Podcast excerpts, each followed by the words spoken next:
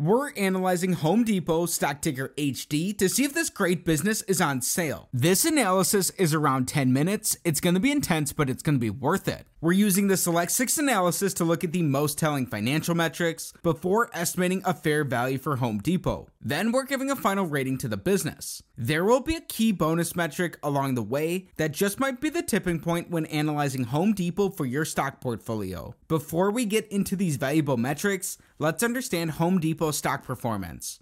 Right now, Home Depot trades for $329.95 per share. Year to date, their stock is up 4.5%. Even though this is positive, this is underperforming the market. In the last five years, Home Depot's compounding at 10.5% annually. In the last 10 years, they're beating the market, they're compounding at 16% annually. Going back before the global financial crisis, in nearly the last two decades, Home Depot is compounding at 12% annually. Right now, Home Depot has an above average 2.4% dividend yield. While not a dividend aristocrat or king, Home Depot's consecutively paid dividends for 35 years. Their average dividend yield throughout this time is added to the returns in their stock. Home Depot trades $18 below their 52 week high. The company's up around $70 from their 52 week low. Home Depot is a very big business. They have a $332 billion market cap. But the burning question is why should we be paying close attention to Home Depot? Home Depot is the world's largest home improvement specialty retailer, operating more than 2,300 warehouse format stores, offering more than 30,000 products in store and 1 million products online in the United States, Canada, and Mexico. Its stores offer numerous building materials, home improvement products, lawn, garden, and decor products, and provide various services, including home improvement installation services and tool and equipment rentals. The acquisition of distributor Interline Brands in 2015 allowed Home Depot to enter the maintenance, repair, and operations business, which has been expanded through the tie up with HD Supply in 2020. Moreover, the addition of the company store brought textile exposure to Home Depot's lineup. Now, with that understanding, let's get into the numbers. Starting with metric number one, we want Home Depot's average return on capital in the last five years to be above 14%. The average business earns around 7% returns on capital. Looking for a benchmark that's double this can build in margin of safety based on the quality of the business. Home Depot's earned big returns on capital in all five of these years. They've been well above average. In a given year, Home Depot earns 47% average returns on capital. That's more than six times better than an average business, meaning this is a huge check on metric number one for Home Depot.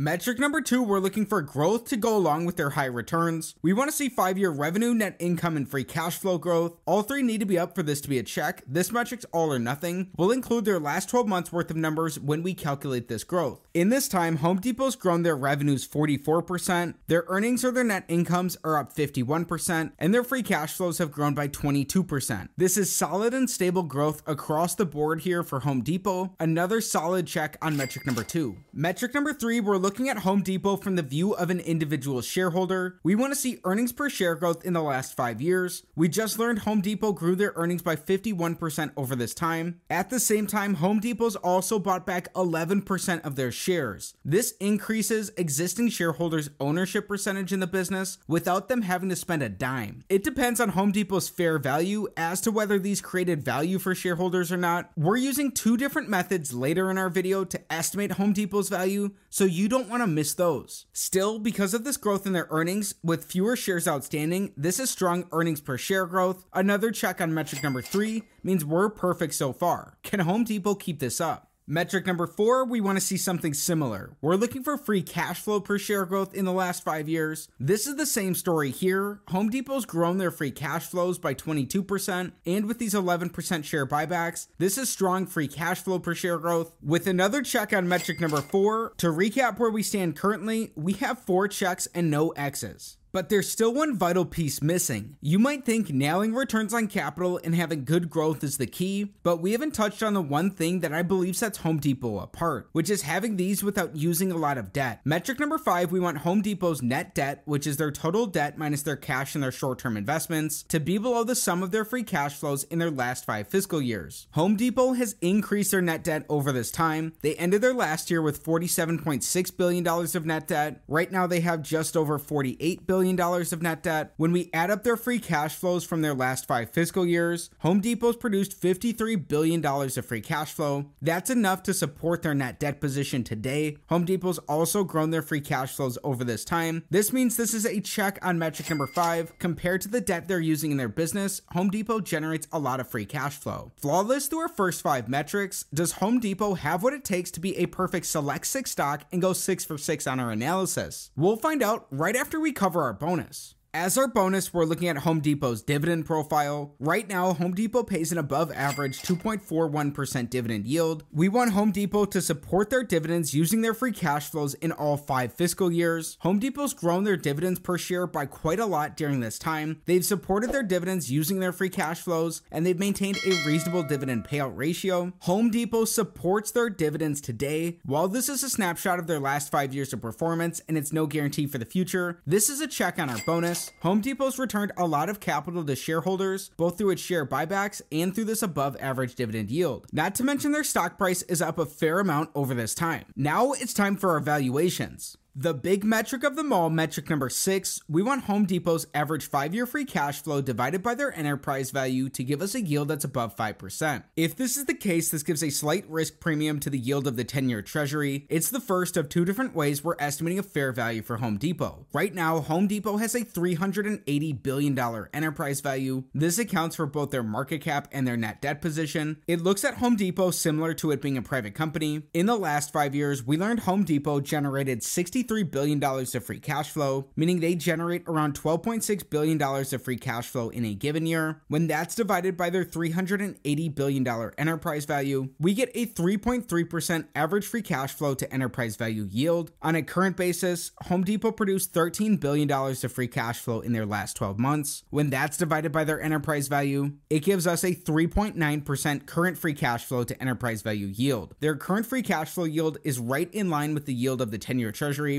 but both of these are down from the risk premium we're looking for, meaning coming in all the way on metric number six, this is our first and only X of the day on Home Depot. Don't just throw the business out, we still need to estimate their fair value per share. Everything we've discussed so far is important, but there's something missing that, in my opinion, is the main reason to analyze Home Depot, which takes us on to using a discounted cash flow model to estimate their fair value per share. A DCF model is based on the predictability of a company's free cash flows. Like any model in any discipline, its outputs are sensitive to its inputs. Home Depot's been a very predictable business in its past. That's not necessarily a guarantee for the future, but it better informs our assumptions. We're taking Home Depot's current free cash flows and using historical assumptions to grow these into the future. It's up to you to figure out if these will be accurate or not for Home Depot. Assuming they grow their free cash flows at 14% annually for the next decade, then assuming in the 10 years from there that this growth rate is cut in half and they grow at 7% annually, we won't add in their tangible book value because that's skewed based on how the accounting is done for their buybacks. That potentially throws this fair value off a little bit, so it's something you want to dig in and maybe add back to this analysis. If we want a 15% rate of return, which is what Warren Buffett looks for from his investments, at today's valuations, if these multiples are the same 20 years into the future, an estimate of Home Depot's fair value per share is around $207. That's down a lot from their current stock price. Keep in mind, Home Depot's been very predictable in their past. That's not a guarantee for the future, as their business predictability could change. This discount rate is an estimate of total returns to shareholders. It includes both their average dividend yield and any potential gains in their stock price. Most importantly, this analysis is not financial advice. It's not a buy or sell recommendation of any security, consult with your financial advisor before making any investment decision. In just a minute, we'll talk about our rating for Home Depot, but we need to address something first. We've covered the numbers, but the qualitative factors may be even more important for their business. What are they? Well, let's find out.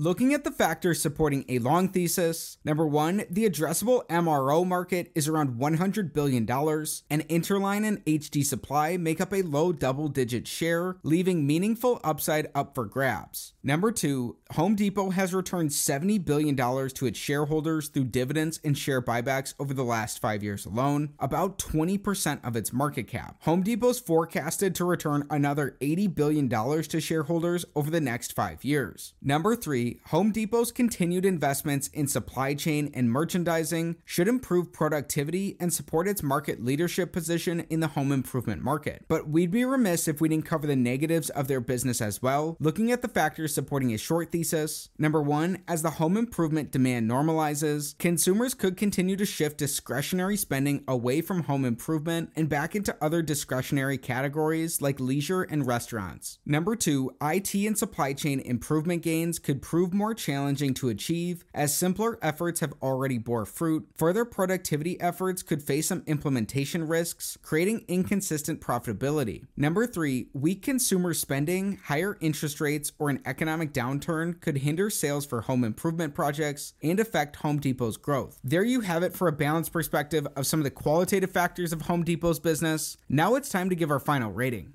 In analyzing Home Depot stock ticker HD, we learned this home improvement retailer earns very high returns on capital. They've grown solidly in the last five years, in part due to increased demand since 2020. Home Depot's also bought back 11% of their shares, and they use a reasonable amount of debt compared to the free cash flow they generate. Home Depot supports a growing dividend both in the last five years and today. Again, this is not financial advice. Right now, Home Depot's free cash flow to enterprise value yields don't look attractive compared compared to the yield of the 10 year treasury. When we performed our discounted cash flow analysis, from today's valuation multiples, using these assumptions, if we want a 15% rate of return, an estimate of Home Depot's fair value per share is around $207. The company was last at that level in spring of 2020, meaning you'd want to be patient. Looking at all the factors of our analysis, Home Depot looks like a strong candidate for research. If you enjoyed today's video, be sure to like it, subscribe to the channel for more stock analysis videos, share your thoughts about Home Depot, and let me know what business to look at next in the comments below. Thanks for learning about Home Depot with me and have a great day.